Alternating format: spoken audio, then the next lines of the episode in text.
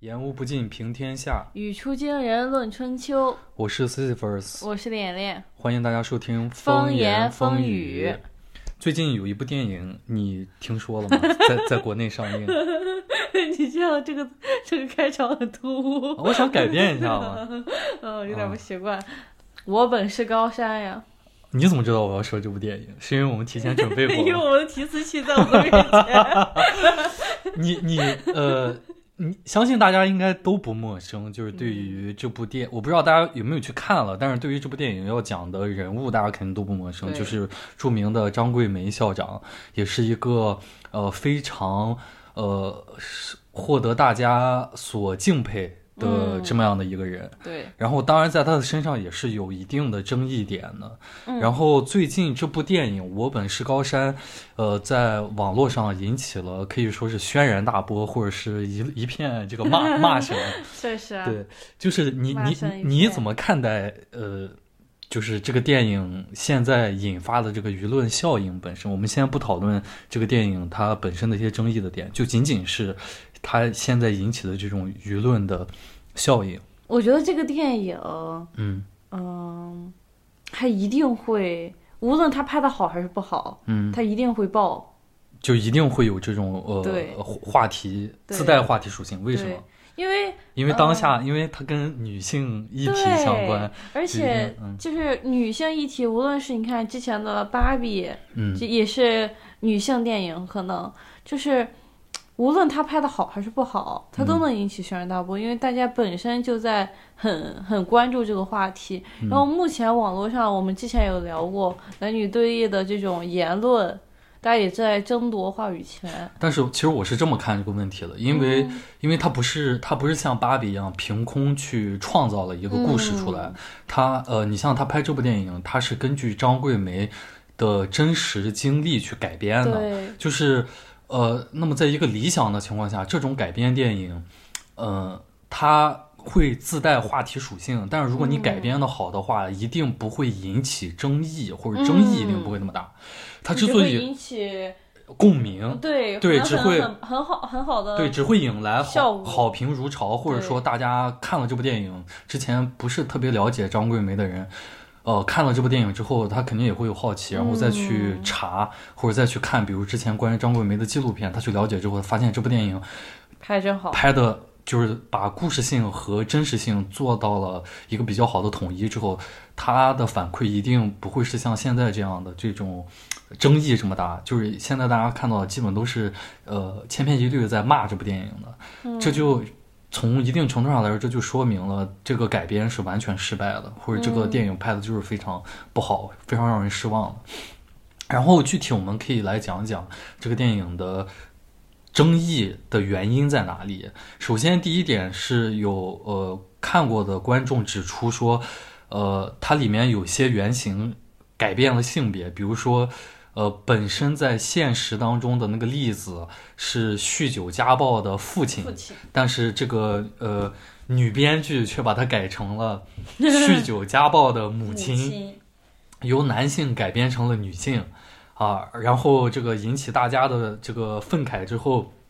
这个编剧本人，女性编剧本人还跟观众对线，嗯啊，说那个你们都是激进女权，你们就是巴不得男人都死绝了才好，是吧？你看他他，我觉得这个编剧他写剧本虽然不怎么样，但是他玩这个逻辑滑坡，他玩的很好，哦就是大家指出说你这个改编不对啊，你本来那个现实人物是个男的，你你你的逻辑是什么？你要把它改成女的，然后他直接就说啊，你这么说你是巴不得所有男人死，你完全看不到这里边的逻辑是什么。偏个题啊。嗯，就是你刚刚一讲到这个， 针对基女的这种逻辑，嗯，你有最近看那个凡凡的那个事情吗？就是他最近有新瓜，啊啊，就是呃，类似于说是有一个人他自称是东北竹的写手，嗯然后他的意思就是说东北竹都是个骗子，他一直在撒谎，他重新写了一篇文章，嗯，然后在文章最后，他大概我就看了表示，嗯对他也是他把一切的锅都推到了基女的头上。嗯他说你们说什么现在的那 个很多基女说这个呃婚婚内强奸的呃比例是百分之三十，他说按照你们的逻辑应该是百分之百才对呀。嗯我感觉其实这种逻辑都挺好玩的，就是当你无法辩别你无法辩驳他的时候，你就开始不讲理了。我觉得这里面它是有这种矛盾的，就是也是目前呃女权运动的一个一个会受到大家呃会受到大家怀疑，受到普通人怀疑的一个点，就是呃当女性说自己是被呃性侵的时候，确实在取证和、呃调查方面会有困难。嗯，就是这是一个确实没有办法去完全解决的一个点，是的，就是呃，当当然就是我们刚才说的这 个跟跑题了，嗯跑跟题这个了，电影无关了，我们继续说回这个电 影，就是你回的很快。 就是刚才刚才所说的一个是，呃，女女女性女性编编女性剧，女性编剧，她把这个、哎她把这个呃人物的角色现实里面的例子从男性改成了女性然后他还美其名曰说，这更能凸显这个张桂梅校长，呃，拯救了一家三代还是一家两代啊，女对，性一家这样三的。代，就我觉得，我觉得他这么说的话，逻辑上也勉强可以吧，但我觉得是。不可以。不，就是逻辑上是通顺的，就是他想来衬托这个张桂梅多么的伟大，他不仅拯救了这个小女孩这一代，他甚至还反过去拯救了她妈妈那一代。但是我们要扪心自问，首先这不是现实中发生的事情，嗯，那你为什么要这么改？其次，你至于吗？就是你为了凸显一个呃角色的伟大，你要去硬给他编一些原本不存在的事情，何苦呢？就是他本身难道没有？就张桂梅身上本身难道没有值得你去如实讲述的伟大的例他子的故吗？事太多了，对啊，你为你何苦这样呢？就是就你何苦要背上一个胡编乱造的风险？对啊，然后去去干这种出出力不讨好的事儿，所所所所所以其实就让人觉得这个人很自大。很就是如果荒谬就是如果我们这种不带行为任何的呃男女呃对立的问视题角的视角上去看，他这么去改编，就仅仅是第一条，他这么去改编，要把一个家暴的父亲改变成一个家暴的女性，我们不带任何男女视角的。问题去看，你也会觉得他仅仅是作为一个创作者，他也有些自大了，就是有点太傲慢了。有一 我有一篇文章对于这个电影最大的批判就是说，他的创作团队嗯在整个、呃就是就整个电影里面，嗯他最大的错误就是说他们都是太想当然了，每个人都太想当然了，他们嗯构造出了一个想象中的张桂梅，我认为她身上会发生什么故事，而不是她身上真的嗯真的发发生了了什么么故事。，对，而我而且就是包括它里面儿，呃，张桂梅教的都是山区里面的孩子，对，她把山区里面的孩子在电影里面给你呈现的都是，呃，他们不上学不是因为穷，不是因为要给家里负担 各种各样的这种生活的负担，在他们原本不该承受这些的年纪的这些小孩儿，他要去承受家里的这些贫穷的负担。他在这个电影里面不是这样的，呃，在这个电影里面，这些女孩是要要去贪玩儿，要去酒吧，要去夜市，要去做美甲，等等等等，就都是这些东西，呃， 然后就也挺让人离谱的，就是就像刚才脸脸说的一样，其实呃你要拍张桂梅是有珠玉在前的，就哪怕你没有办法去，因为这都是十几年前的事儿嘛，嗯，就是你可能没有办法去做完整的田野调查去再去研究，其实也可以，但是你比如说我就是要几个月拍出来，我没有时间了，有纪录片啊，你好歹把那个纪录片哎，研、研究明白你啊吧。别说，嗯人家主创团队说了，那纪录片什么传记看了好几遍。就你就是他他他这么说六万遍，你从这个电影里边你看不出来他看过，这就好比小的时候，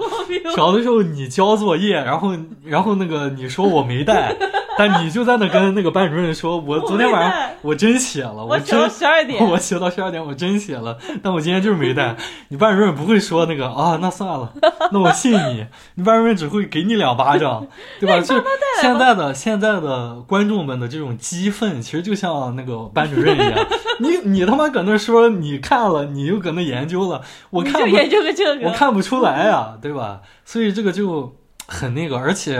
而且其实选角啊，他让海清演，我觉得我我觉得就是可能这个角色的演员的选择是他们这整部剧最成功的部分。对唯一唯一正确的部分。但是即使是这样，我觉得也有点儿，就是说实话，你你你先听我讲，你比如嗯说，呃，之前我我我有跟呃你讲过说，为什么库布里克当年拍《大开眼界》的时候，他要选汤姆克鲁斯和妮可基德曼去演，因为他们俩在现实当中就是一对夫妻，在当时、嗯正好他又要拍一个夫妻之间的故事，所以他故意的。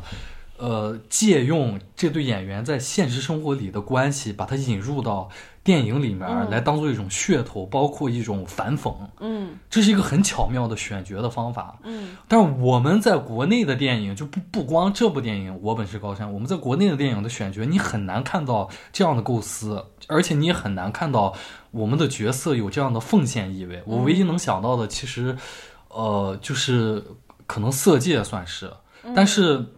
但是你比如说，为什么我说这部电影就是我要把它单独拿出来在选角这个地方说说它选海清，我也不是觉得太好呢？因为海清这几年一直在演这种苦大仇深的角色，你就在演妈妈，而且我感这觉这个是不是妈妈都无所谓，你可以演一个幸福的妈妈，你可以演一个喜剧的妈妈，这都无所谓。但是她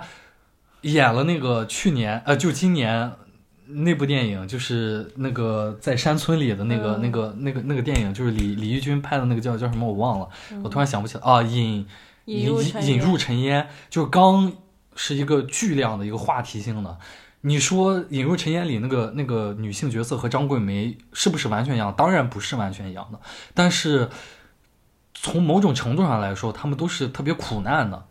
就是都不是那种很幸福的。就然后你要你又要让她来演，就很让人没有，就是你让观众来说，你很难让她又从那个角色当中抽离出来。就好比说，呃，好比说那个陈赫，他职业生涯演的最出名的就是《爱情公寓》，嗯他在演别的，你总会从跳不出来那些了角色里面看到《爱情公寓》里面影子。我我但要说的就是这个但这个意思。但说实话，我嗯觉得这个还好吧，就是我能理解他，就是可能海清，你刚刚说他们都是那种不那么快乐的，不那么开心，其实也嗯就准那么确幸福的，就是说，只是我觉得可能是这两个电影它的呃话题都不是跟喜剧跟快乐有关的，你可以这么说。但是可能，可能我感觉海清他的故事发生都是在乡村啊。对我的意思就是说，可能他们的一可能选角也是会因为这种而有影响，就是觉得他可能适合这种严肃叙事。不是的，我我我觉得更多的是他们看到了海清在《引入尘烟》或者包括之前的作品里面，优秀的表现，就是看到他演这种呃在乡村背景下的这种，你知道，就是就是就是就会觉得说他演的很催泪或者很怎么样的，很让人感动，然后就让他来演同样的也，也也期望这个角色能够让观众带入，能够催泪的这样的，就觉得他有这样，但是他们忽略了，就是观众可能会看到之前角色的影子，这一点我觉得是很很很不那个的。但还好，我感觉这个其实这部电影的妆造，我一开始看的时候我还觉得做的还可以，就是海清那个妆嗯造做的算不错，其实。嗯就是不会有那么强的海清的影子，嗯但是其实也没有那么像张张桂梅，嗯但确实就是呃，她有努力在做吧。 其实，其实说到这个电影的改编，就是你我们在改编之前，你肯定要给它选定一个主题，主题就好像我们要做这期节目的时候，对我们对于每一个话题，我们都是要选定一个主题去聊的。那我们现在大家去批评这部电影，就是仿佛你不知道这个电影它要给你讲什么。而且就是你到底是要讲你的呃你的电影的主旨就是放在张桂梅这个人身上，要凸显她的伟大，还是你要讲别的什么东西？其实如果你是聚焦在前面儿，嗯这反而有点儿格局小了。嗯因为你说张桂梅她做所有这些事情是为了自己吗？是为了说我想做个伟大的人嗯我吗？想青史留名，对啊，他自己首先就不是这样的。然后你拍一个电影，你说我把把主旨就是放在我想呈现一个伟大的张桂梅，我所有的电影的所有的情节、所有的表演、所有的设置都是为了服务于这个主主旨，格局太小了。张桂梅校长，她是为了能够让更多的山村上不起学的女孩走出自己一辈子绕绕绕不出来的那个迷宫，就是自己的那个命运。他是为了这个，他是为了让更多的人去去走出自己的困境，去创造新的生活，去服务于社会，服务于国家。这种崇高的理想，应该是你这个电影的主旨。就是就是你要去呈现怎么样，就是一个一个平凡伟大的人，他做了所有的这些事情，是为了呃让一群他原本莫莫不相识的人去走出山村，去创造他们属于他们自己的生活。你如果把这个选定为主题，拍的就算有一些情节不合理，我觉得也不会有人去骂你。就是如果你真心是要这么去拍的话，但是我们现在从这个电影里面，你嗯完全看不出来。他这个电影就是拍的很杂，你找不出来。你说他他像是奥本海默一样吗？他是一个人物的这种一个，平时的技术也不、对呀也不是，他也不是，嗯因为他对这个故事改编太多了。那你要说他是一个什么女性主义，或者说一个什么山村这样的一个剧情片吗？他也不是，好像。嗯，包括它里面儿，它里面儿， 它里面儿还要用各种各样，我觉得小学生都能看出来的反衬的手法，而且反衬的很低级。本来就是你在电影里面儿做反衬，其实就是件很明显的事情。嗯，每个电影里面都会有这样的，就是呃反派角色的存在为什么要存在？一个是为了推动剧情的发展，另一个就是为了凸显正正派正面角色嗯正面角色的某些特质嘛。这个其实无可厚非，但是好的导演会把它隐藏的很深，或者好的编剧。但是你看这个电影里面，它几乎就是甩到你脸上，它设置了呃设置了一些就是呃那个山村女教师，啊然和后山村男老师。呃，他是你先听我讲，他设置了一些山村女教师，这些呃有一个山村女教师还是有原型角色的，她怀孕了，嗯然后张桂梅要求她坚守岗位，然后这个女的就是想请假，然后张桂梅还阴阳怪，这个电影里面的张桂梅还阴阳怪气了她。就是你知道用来反衬，然后他又设计了像脸脸说的一个完全不存在的一个在现实里面完全不存在的一个山村男男老男师男老师，这个男老师原来是个城市里的，然后为了一腔理想，然后跑到这儿来，然后就是吃呃什么苦都能吃，然后就是你干嘛？你我就是你这种反衬，一个是从剧作构思上来说就特别的浅显，特别的没有水准；第二个就是你很难不让人怀疑。你在媚男也好，或者说你在刻意的贬低也好女，性因为在现实里面，这个刚才说的这个怀孕的女教师就是有这个人的，嗯她自己在纪录片里面都说过，说张桂梅对我们很好，即使我怀孕了，她她都主动让我就是呃这个这个就是不要工作那么累等等的，跟你这个电影拍的完全不一样。嗯就是那你这么做不是在恶心现实生活里面的人吗？对包吧？嗯括我我我我我其实看我没有看过这部电影，但是我有看过很多人写的这个影片啊或者说描述吧。嗯，然后关于那个男教师还有一点就是说，他应该就是说因为要来这儿教书，和他女朋友分手。嗯那个女朋友好像也是个老师。嗯然后就是就是分手之后，呃，他的学生都在黑板上写什么“我们爱你”还是什么。对对对，就是哇！我里面当时心里面态有都这有个点崩了。说实话，这个这你知道这个情节像什么吗？像军训爱上教官。嗯。我当时真的我有点心态崩了，看到这个。对，我觉得，我觉得其实这部电影里面就充斥着它像是一种幻想。对这个电影里面，其实充斥着城市阶层对那种真正的在中国乡村贫困乡村的生活的浪漫的那种浪漫主义的遐想。就像你刚才说的这一点，就是 农村里面的那些上不起学的孩子，他没时间爱啊你，他大概率他一秒他都不想在呃学校里面待的，嗯，就是他能和教师产生那种就是羁绊，就是说我不希望你走那种，他一定不是很轻易能产生的，嗯他需要你付出大量的那种。但是你在这个电影里面，你一方面你看不到这种互动，嗯，然后你一方面就能看到是这种最浅显的这种表白，就是就很很扯淡 啊！就是我想说脏话，但是我忍住了。就是 其实这个电影很很大的一个点就是在这儿，就是说你找不到它的主题，你也没有办法从这些情节当中把它们串到一起，把它们归到就是单纯的意呃一义个，就是单纯的意义。主题上，对，其其实就是它之所以被人骂，其实我们就可以简单的概括为就是单纯的意义，就是这种一一方面是这种城市里的没吃过这个呃苦的这些这些文艺工作者，他对于真正的呃这些贫苦山区的孩子的这种生活的呃浪漫的意淫。然后第二个就是对张桂梅校长她当年包括现在一直在做的这些事情，他完全没有概念。就是他他他这些人说看过纪录片，做过调查，我估计就是看过几篇呃胡主编写呃那哎哎哎那种。哎，怎么那又种扯到胡主就编？是胡胡主编那种媒体写的几篇那种狗屁不通的文章，然后他就他就就拍了这样的电影，就是就是就是纯意淫，就是两两方面的意淫。然后其实其实说到这儿，就是呃，大家肯定都看过很多。呃，我们韩呃邻居韩国他拍的这种根据现实改编的电影，你去看那些电影，就是那是真正的，我觉得是很好的做到了，呃，现实和改编的呃衡量的。嗯，比如说《杀人回忆》《溯源》啊，《辩护人》啊，《南山的部长们》啊等等这些电影，所有的这些电影都是在韩国历史上真实发生过的故事。它有没有改编的改编的情节？有。它有没有夸张的地方？有。但是这些改编和夸张，它都做到了尊重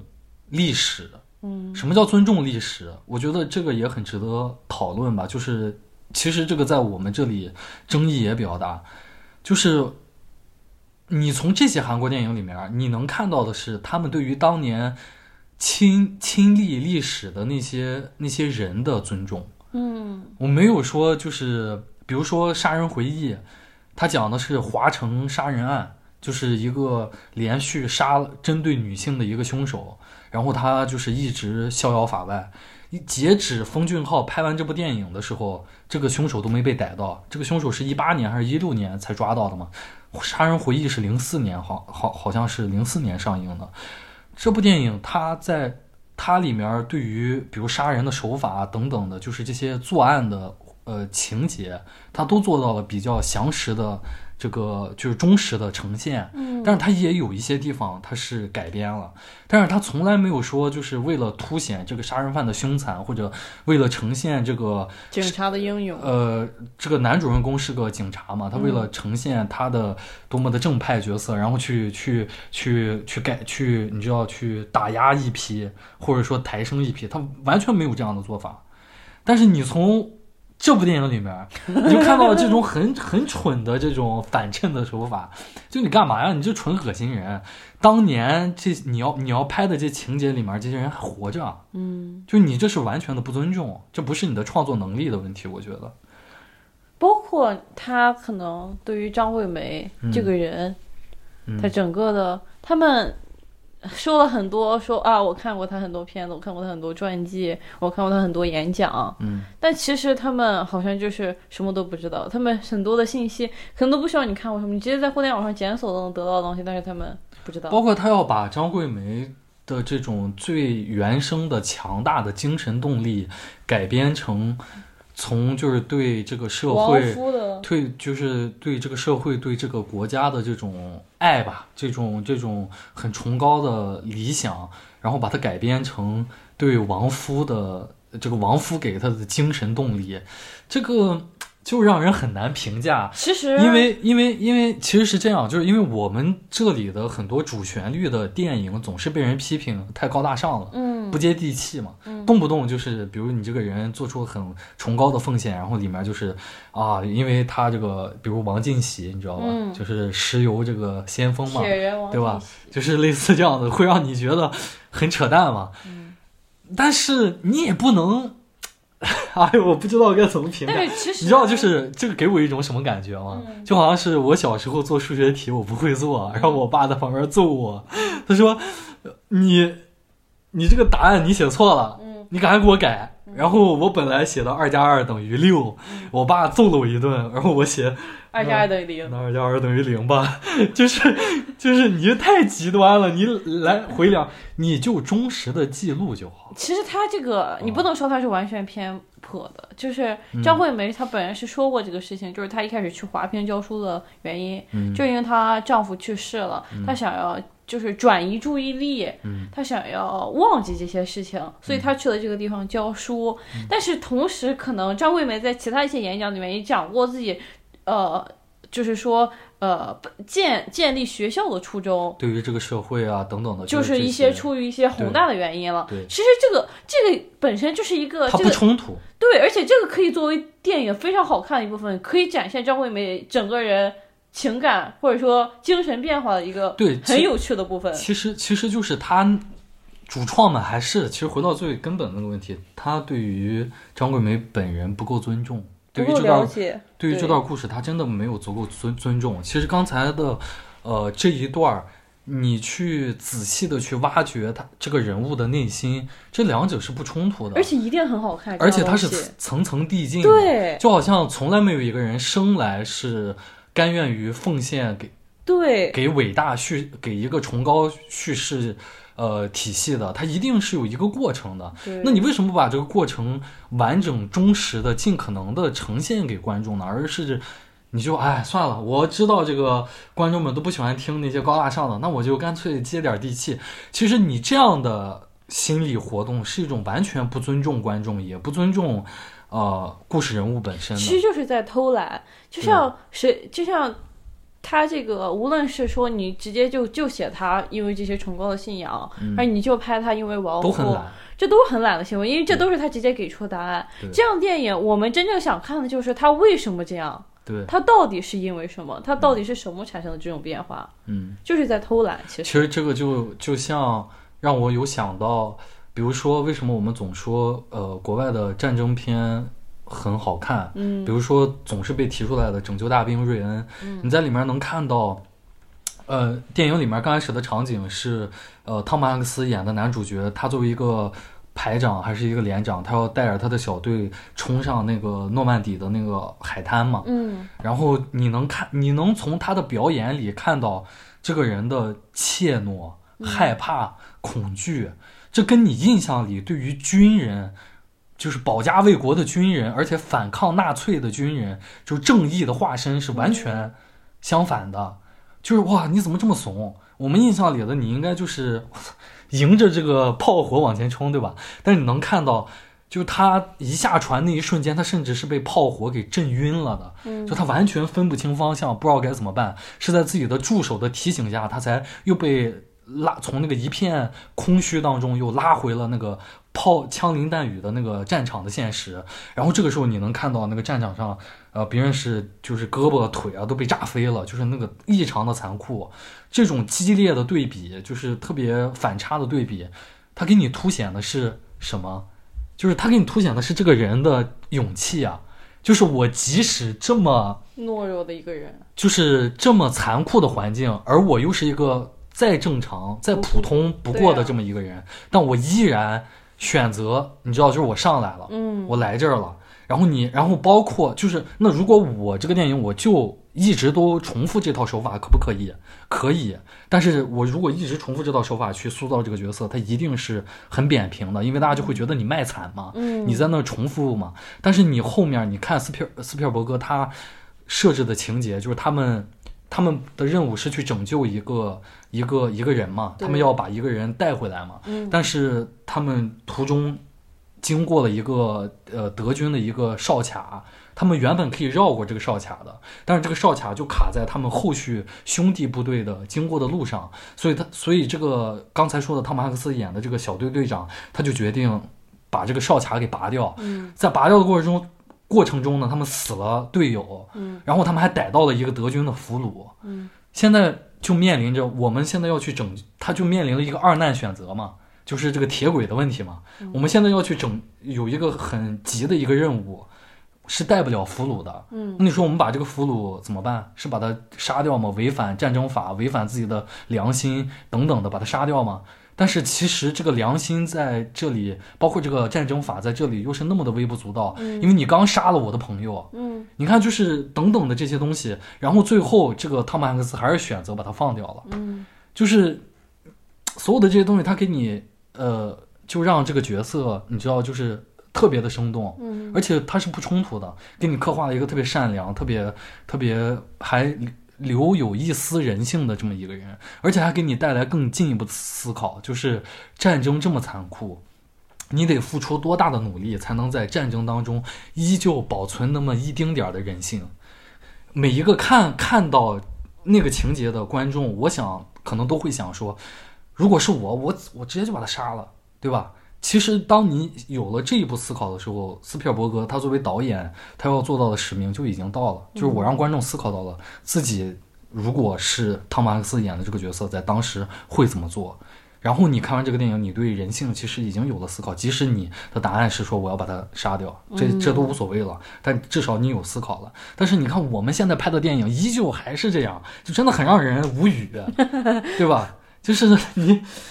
我也期望有朝一日，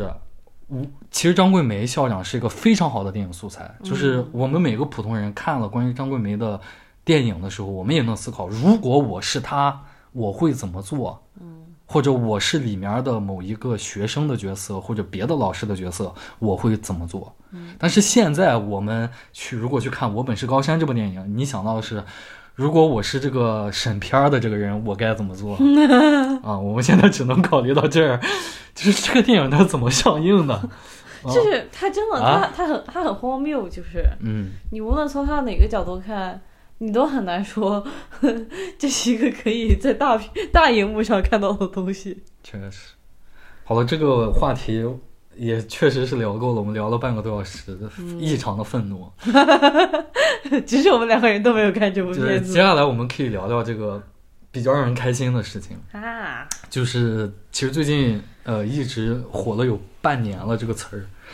哈基米，哈基米哈基米，胖宝宝胖宝宝，嗯嗯就是你你你，其实咱俩都特别喜欢宠物，对，对吧？就是喜欢呃一些小猫小狗、哦，对小我乌龟、 小兔我我子。在国内之前的话是有养猫啊，然后这个。呃，脸脸呢，他特别喜欢狗，比如腊肠啊， 然后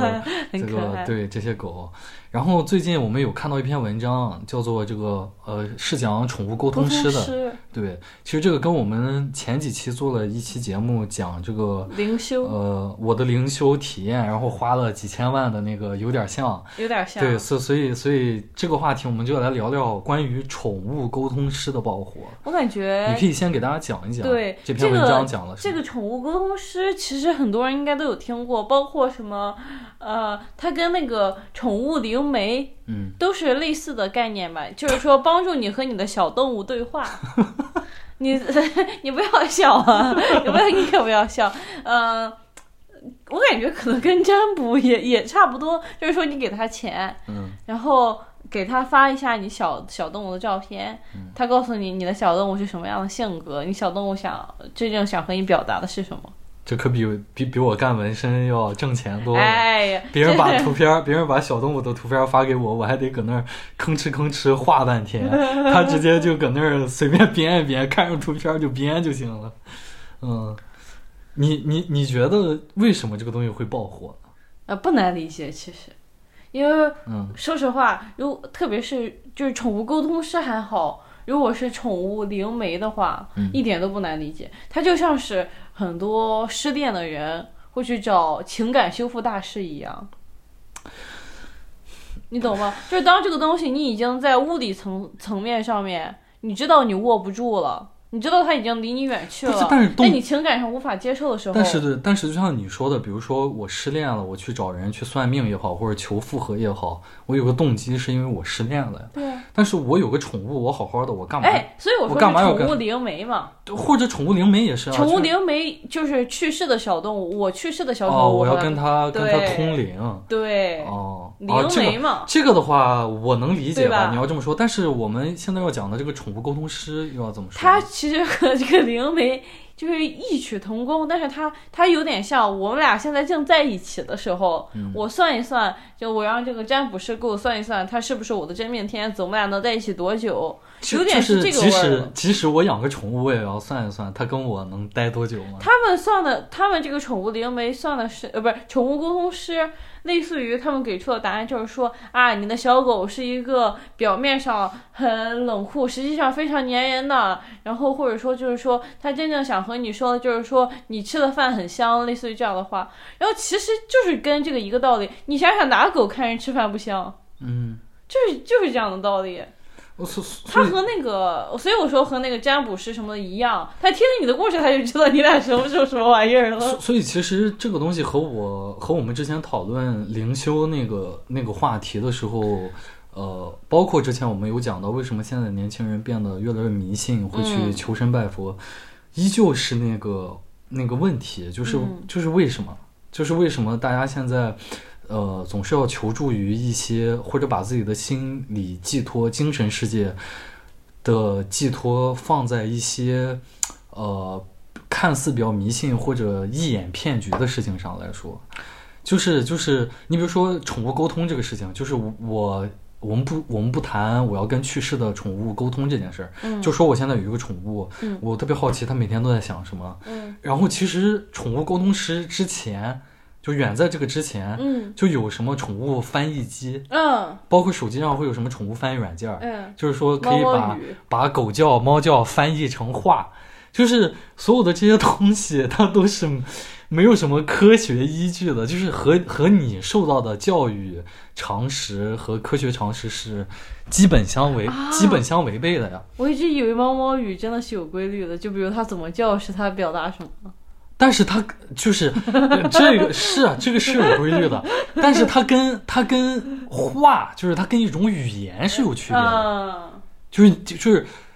它跟你这个猫和狗，它一直能和你沟通，这是两回事儿。它就有点像我们人类在哼唧哼唧一些，对，发就是出一些语气词你一样。踩你踩到狗的尾巴了，狗汪啊这样叫，它表示它 疼。你说这个是不是？它当然是。啊但是如果这个这个狗它在那汪汪，然后在那叫，你总以为它是想跟你聊对天儿，话，对，它想跟你产生 conversation，那这个就有点儿，有你去精神病院看看，这有点儿恐怖了。好刻薄啊！你这个人。就是就是，但是现在越来越多人相信这件事儿，我觉得这个就是挺奇妙的。我觉得它至少能反映出来是我们当下越来越空虚吧。就是其实本身养宠物的人越来越多，其实也能反映这个问题。我觉得就是我比较空虚，我比较寂寞，而且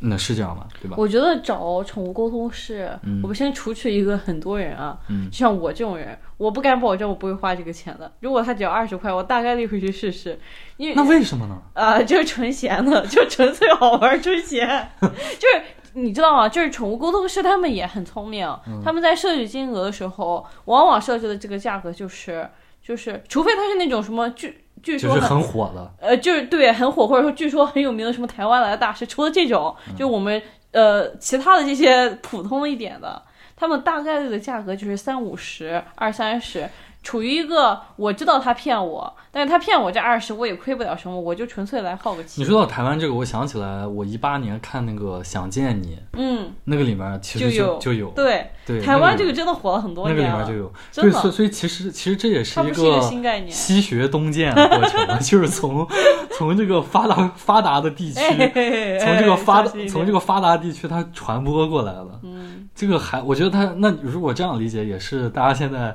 挣的就是经济条件改善了嘛，然后就是是就是这二十块钱，也闲的没事儿干，真的就是纯闲，就是 他他改改善不了我的生活，我被你骗走这二十也拉低不了我的生活，我就纯闲纯好奇。然后除了这部分的原因，很多人我认为他真的就是说我明明知道他是在骗我钱，我还是想想呃。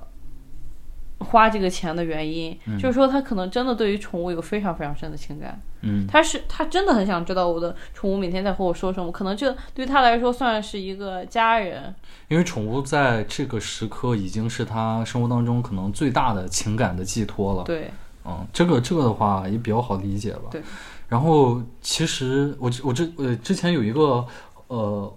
话题嘛，就是说这个呃好像西方人每人人手都会有一个心理咨询师，嗯但是对于我们东亚人来说这个太奢侈了。嗯。然后，所以我觉得从这个角度来看，就是我们东亚人自己的心理咨询师，就是互联网上或者现实算上，命、通灵、不是占卜、不是不是，就是互联网上或者现实生活里面这些哈基米，哈基米，啊，就是因为你就像我刚才说的，你你的喜很大程度上能够把你从现实生活里那种嘈杂的、纷繁复杂的呃工作烦恼和生活烦恼当中抽离出来的东西，往往就是这些，呃呃，小动物，对小动物了，TikTok 上的小动物，或者是那个到时候甚至不是自己拥有的小动物，对啊，好心酸呀！对啊，这个瞬其实间很心酸。你比如对于可能上海、北京，或者说一些大城市自己租房子的年轻人来说，他很喜欢，但他没有条件去养。对，可能经济实力也够，但是那我租的房子，我就是不让我养，怎么办？嗯，对吧？就是那我只能去看了嘛，就是这也很正常，嗯，所以就是可能我觉得这也能够反映，你知道我们之前有聊那个为什么对于治理城市当中的宠物，现在只能去打去杀这种，然后呃之前在国内也引起很多人的呃不满不满嘛，就是因为现在其实宠物这个东西对于大家来说，它很的重要，嗯地位越越越越来越重要了。真的是这样。对就是真的，我觉得可能很多时候，呃，我们看互联网上的猫咪，嗯，我们看互联网上的小狗，我们都会产生情感，我们就啊好可爱，我们都甚至甚至有时候我会想每天都看它更新。那那句话怎么说来着？我不害怕鬼，鬼未伤我分毫，嗯但我害怕人，人却让我什么我变不害怕人，人却让我遍体鳞伤。啊？对对对对对， 为什么突然说到这个？就是就是狗就是狗啊猫啊，就是它比人要好相处嘛。嗯而且就是，我觉得就是，如果你真的有一个小动物的话，嗯，你可能肯你肯定会比你在网上看那些情感还要强，就是你特别是对于很多现在年轻人，可能真的大家社交的时间有限，嗯然后你生活里面你又是独居，这嗯是你唯一的最好的陪伴。其实我觉得从一定程度上来说，去养一个宠物也会让你变成一个比你当下更好的人。嗯，因为你比如说你要养狗或者养猫，它都会给你给人培育培养出一种节律行 为。嗯，不是养狗，你需要每天定期遛它两次或者甚至多次。就是对于比如我是一个昼作夜颠倒，作息很不规律的人，如果我现在养了一只狗，我肯定我被迫的我也得改变。作息变得对，规律当当然就是有的人他嗯责任心没有那么强，可能就是他养狗的结局就是他遗弃狗啊。那这样、啊那这样的人就是不在我们的讨讨论论范范围。围内，对，就是你有一个基本的社会公德心的前提下，嗯然后你去养了宠物，可能你会变得。比你现在会更优秀一些、嗯啊，就是你很的有生道活作息会变得更规律啊，你会变得更有责任心啊，等等的这些的，嗯会变得更有爱心啊，等等的。嗯，我觉得这也是一个养宠物的比较好的地方吧。然后不好的地方就是你可能会找宠物沟通师啊，这是个很迷信的。然后 Sisyphus 在这里不建议大家去找，啊 不要去给这些江湖骗子们提供哪怕二十块钱的利润啊，哪怕找我来纹身也可以啊。这个好但是歹你二十块钱纹不了身，啊，人二十块钱就能和小咪咪对话，二十美元可以纹。二十美元一可 以纹。问个很小的。好，接下来我们可以来讲讲最近另外一个特别哎，到你感兴趣了，哎，话题性的这么样的一个、一个声都变大了。一个话题啊、哎，那是是什么呢？就是这个最近的这个英雄联体育竞技啊。体育竞技现在呃最近正好特别火，一个是英雄联盟总决赛，世界世界赛刚刚结束，然后微博 WBG 输给了韩国的 T1，对吧？T 你一们英雄联盟现在应该已经不怎么火了，还呃这个还人比行较的，刻还薄行的，还是比较火的。一般然了吧？后， 然后还有一个就是这个世界杯预选赛啊，咱们的国足又是不出所料 的，又轻输轻给松了松输一把，韩国队。你知道国足在世界这么多一百一百二十多个国家里面排名多少 吗？我不敢，我不敢，我不敢知道。你你大大方方的猜一下嘛。一百吧，呃，太低了，就是还要高一些，八十八，嗯，再高一些，六十八，低一些，七十多啊，七十八还是七十六呢？七十多名，你知道韩国排多少名？二十，二十二十多名还是三十多名？嗯啊，好像二十四名，好像是我没记错的话。好像韩国、日本呃，对，在足亚球洲踢的都不错，都很强，对所以这个就是，所以国足这个不出所料。啊嗯当然，当然很多 人也会说那个，呃，英雄联盟这个也不出所也料啊不。出 所料。对，因为因为因为经呃因为 WBG 就是微博是中国赛区，就是 LPL 的四号种子，嗯就赛前本来也没有多少人期望，就他能拿第四就不错了，就觉得但是没想到最后是他和呃韩国的这个 T 就一他去算是打黑马了。总决赛，对，嗯，所以就是也有很多人会说这个，哎，这是预料之中的嘛。嗯所以就是，但是我们不谈具体的这两场比赛的具体的内容内容啊，这个大家就是包括一些、爱看自己看点儿吧，对对，大家都可以去看啊。这个我们 也没爱什看自己没看点什么儿。聊的必要，对吧？主要其实其实呃有点意思的是场外的事情，嗯，首先，贾尔国足这个国足这个事情，呃，有呃，有人在场外都打起来了，因为这 会日 个语吗？推荐啊，不是不是不是，因为因为韩国队这个前锋孙兴民他在英超踢球，嗯，然后他也是个球星啊，他英超的当家球星了，也算是，然后这么。牛呢？对，然后所以有一些中国的他的粉丝，就支持他啊俱乐部队的粉丝，就看比赛的时候穿着这个他们俱乐部的衣服，对，穿着俱乐部的衣服，然后这个打起来了嘛，就是跟都都是中国的球迷，包括也有韩国的球迷穿这个韩国队的呃球衣，然后坐在这个中国队球迷的区域。哦，我给你解，释一啊下，足球它是分主客场的我嘛，知道，然后因为这场比赛是在中国主场，所以就是它是会分主场球迷区和客场球迷区的对啊，啊，所以这个就是但是他们很多人就是有有这个韩国粉丝啊，韩国人啊，他穿这个韩国队的球衣，坐在这个中国队主场的这个地方，算是一种挑衅对，吧。我刚想说，啊这种好像在你们足球的这种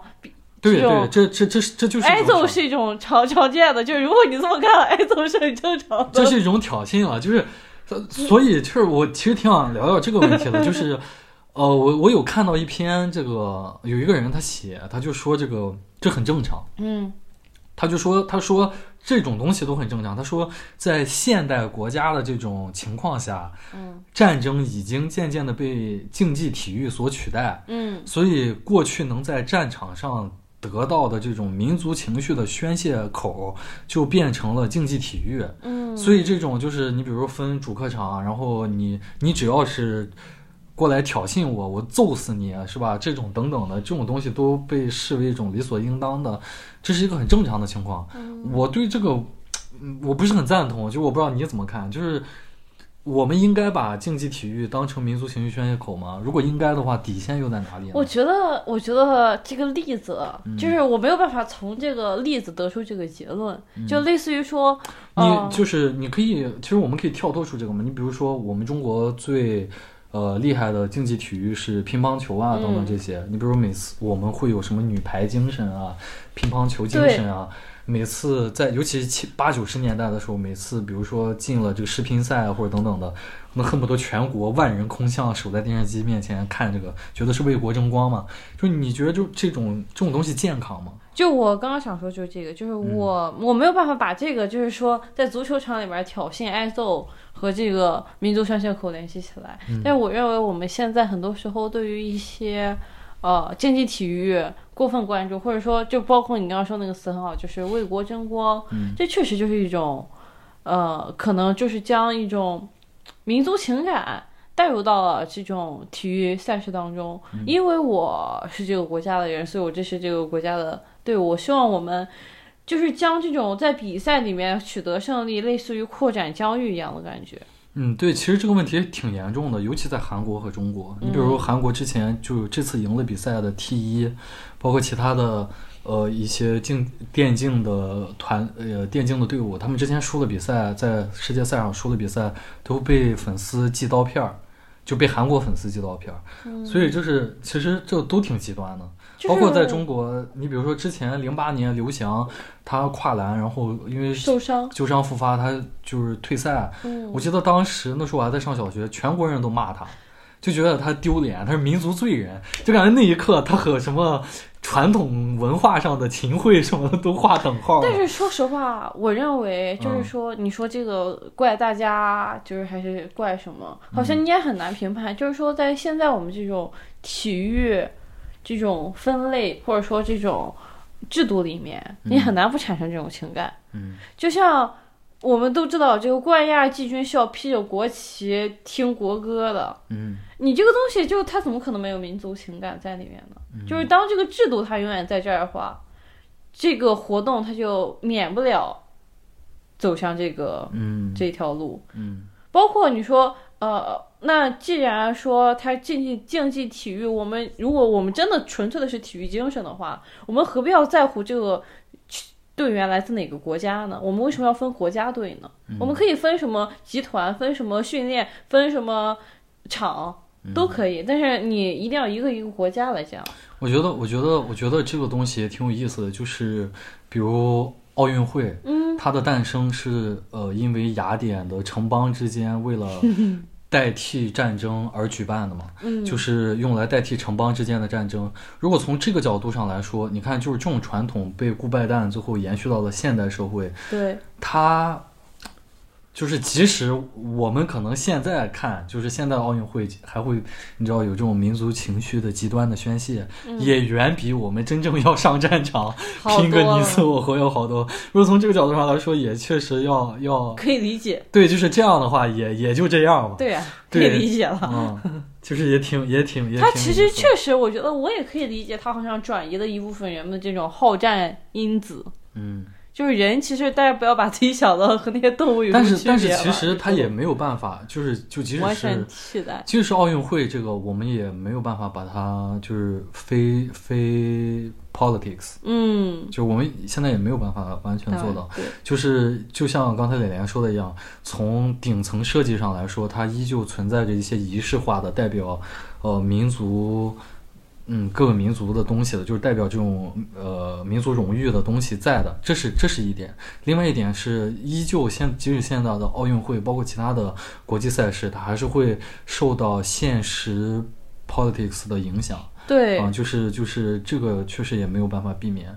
第二点，我想讲讲为什么我们这里的人这么讨厌韩国。你比如说，你比如说，呃，这次的微微博对战 T 一，嗯对于韩国队的韩国队 T 一这支队伍的 Faker 来说，嗯，他是英雄联盟十年来，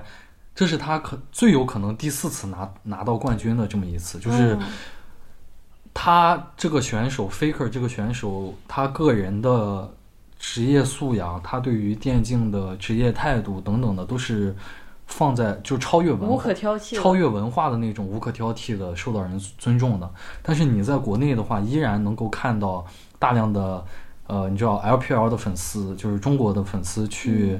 呃挪于他，或者讽刺他，或者就是你知道去攻击他。仅仅就是可能在我看来，我会觉得这是因为我们更希望你知道，就我们自己能赢嘛。嗯，就是就是，但是我觉得这个其实本身也有点过。就像我说的，其实这个选手他在全世界这么多赛区，包括欧美，包括呃，就包括欧洲、美洲、韩国、呃东亚、东南亚，还有中国这些赛区等等的，你我们都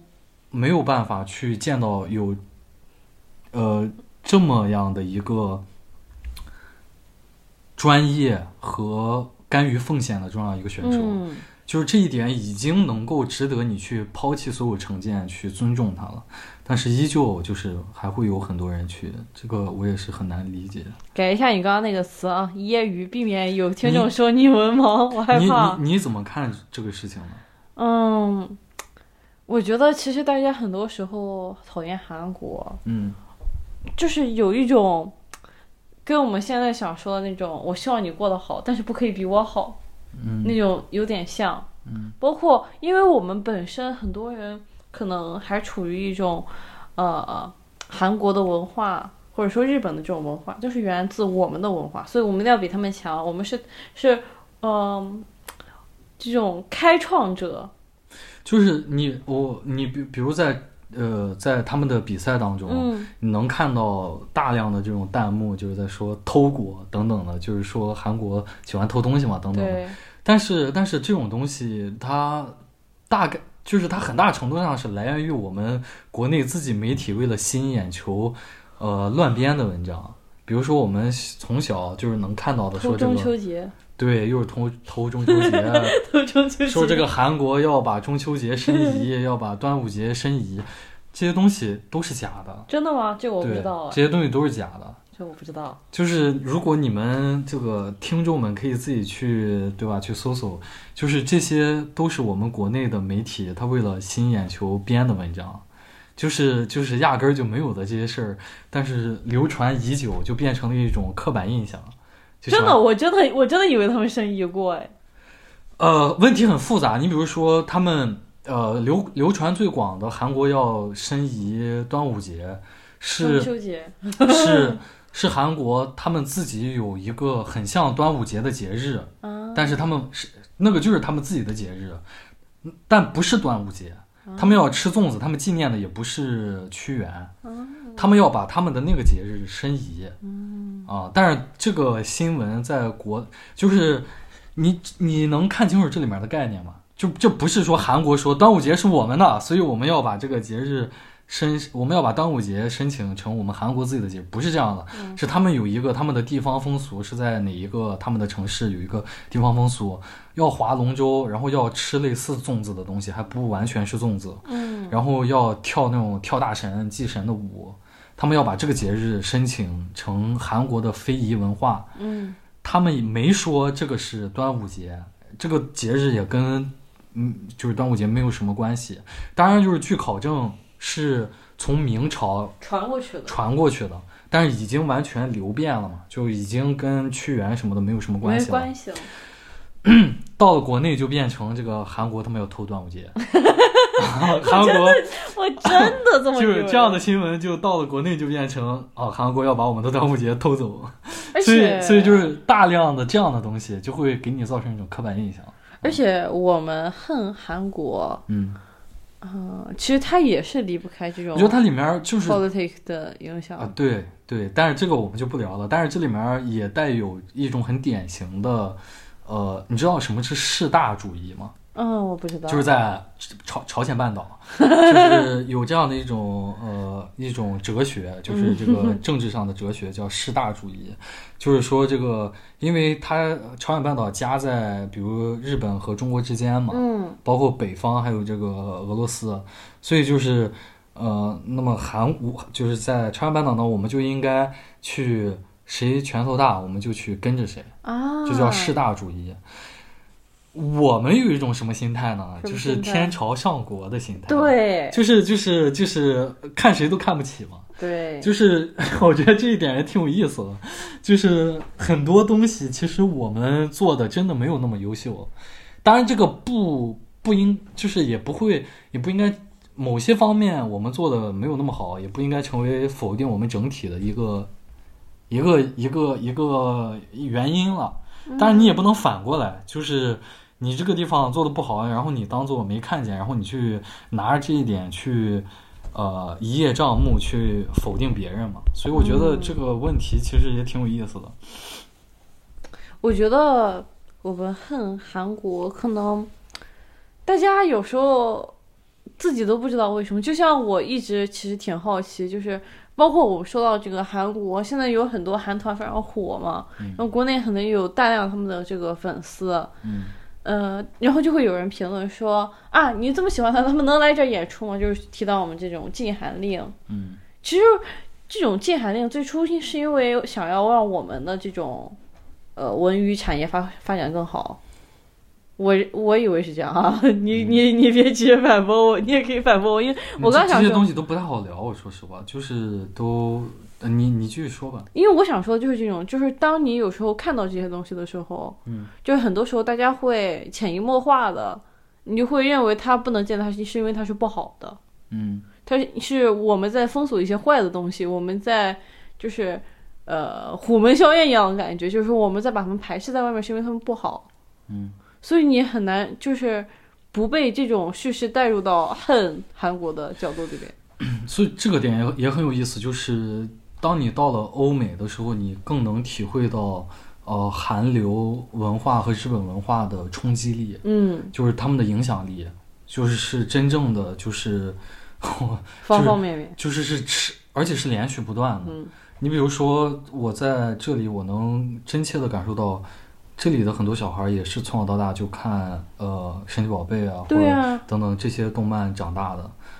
然后呃，现在，然后现在呢，大量的他们的年轻人就是自己真心的特别喜欢韩流的呃女 K-pop 呃韩流明星，就是对，呃男团女团，而然后他们甚至还会因此自发的去学韩语、学日语等等的。嗯，你很就是我们看不到中国文化的这种号召力，嗯，就是唯一能让我想到我们有过那一阵风潮，就是九十年代的香港电影，就是九十年代香港电影有那么一阵风潮，包括这里的很多人，呃，他们对于中国更多的理解，就是文化上的理解，可能就是来自于香港。对，甚至还有很多人认为香港是个特别有文化的地方，但是其实就是香港，它是一个呃中西文化的桥头堡嘛，它是一座桥梁。嗯真正的它本身并不真正的产出呃道地的呃中国传统文化，它只是把嗯很多道地的中国传统文化呃引荐给西方人来看。当然，在这个过程当中，它会有一些流变，就变得没有那么的呃传统，没有那么的呃风味儿十足。但是对于西方人来说，他不在乎这些。但是现在，即使是这样的就是作用的桥头堡，也慢慢的在衰落也好，或者怎么样也好，就是我们国内的那些优秀的传统的东西，或者说优秀也也不是说传统吧，就是优秀的现在的文化，就没有什么形，就 哎我不知道该怎么，没有什么东西啊，就没有什么有吸引力的东西啊，这也是蛮悲哀的一件事。确实，嗯，OK，今天的话题我们就聊到这儿吧。大家的支持也是我们更新的动力，一如既往的跟大家说，欢迎大家订阅、转发、收藏、打赏，包括你们可以搜索公众号“风言风语”，发送关键词“节目”，收获订阅我们节目的方法，避免失联。感谢大家。然后我们我们小宇宙平台上之前稍微有点波动，然后包括网易云音乐平台，所以如果大家有这个发现，在这些平台呃收听不了我们节目的话，可以在公众号反馈给我们啊，我们会想办法去解决。OK，今天节目就到这儿，我是 c i p h e r s 我是连连，嗯，大家拜拜。拜拜。